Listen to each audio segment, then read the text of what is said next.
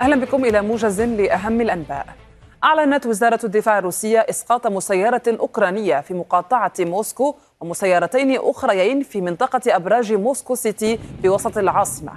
وأعلنت سلطات الطوارئ إصابة شخص نتيجة اصطدام مسيرة بأحد الأبراج.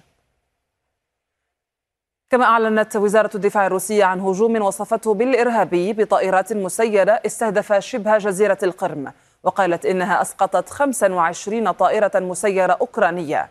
من جانبها قالت القوات الجوية الأوكرانية إن هجوما روسيا بأربع طائرات مسيرة استهدف الليلة الماضية الجنوب الشرقي للبلاد. قالت الخارجية الروسية إنها تلقت نحو 30 مبادرة للسلام بشأن أوكرانيا. بدوره قال الرئيس الروسي إن المبادرات الإفريقية والصينية بشأن التسوية مع أوكرانيا يمكن أن تكون أساسا لعملية السلام. في المقابل قال رئيس مكتب الرئيس الأوكراني إن صيغة الرئيس زيلينسكي للسلام هي الطريقة الوحيدة لإنهاء الحرب. اتهم المجلس العسكري الذي شكله الانقلابيون في النيجر دول مجموعة غرب إفريقيا ايكواس بالتخطيط لتدخل عسكري في العاصمة نيامي. وقال المجلس إن قمة ايكواس المنتظر أن تعقد اليوم هي للتصديق على خطة للعدوان على النيجر. أفاد مراسل الجزيرة بأن طائرات الجيش حلقت في مدن العاصمة السودانية بالتزامن مع إطلاق النار من المضادات الأرضية. وكان الجيش قال إن قوات الشرطة الاحتياطي المركزي وقوات من الجيش بدأت عمليات تمشيط لجيوب من سماهم متمردي الدعم السريع في سوق أم درمان.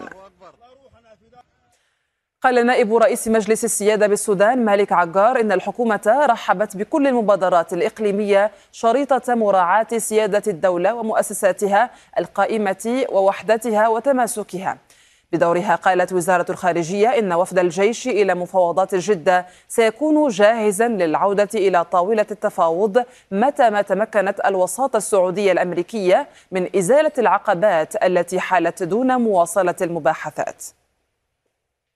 نقلت صحيفة نيويورك تايمز عن مسؤولين أمريكيين قولهم إن إدارة بايدن تبحث عن فيروس تعتقد أن الصين أخفته داخل الشبكات التي تتحكم في شبكات الكهرباء والمياه وأنظمة الاتصال التي تغذي القواعد العسكرية في الولايات المتحدة والعالم.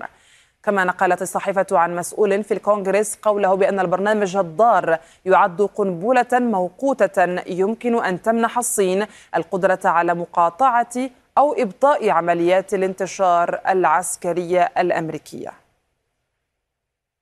قالت مجلة فوربس أن البنتاغون يحقق في اختراق داخلي خطير للاتصالات عبر 17 منشأة أمريكية من قبل أحد مهندسيها. ختام هذا الموجز شكرا لكم وإلى اللقاء.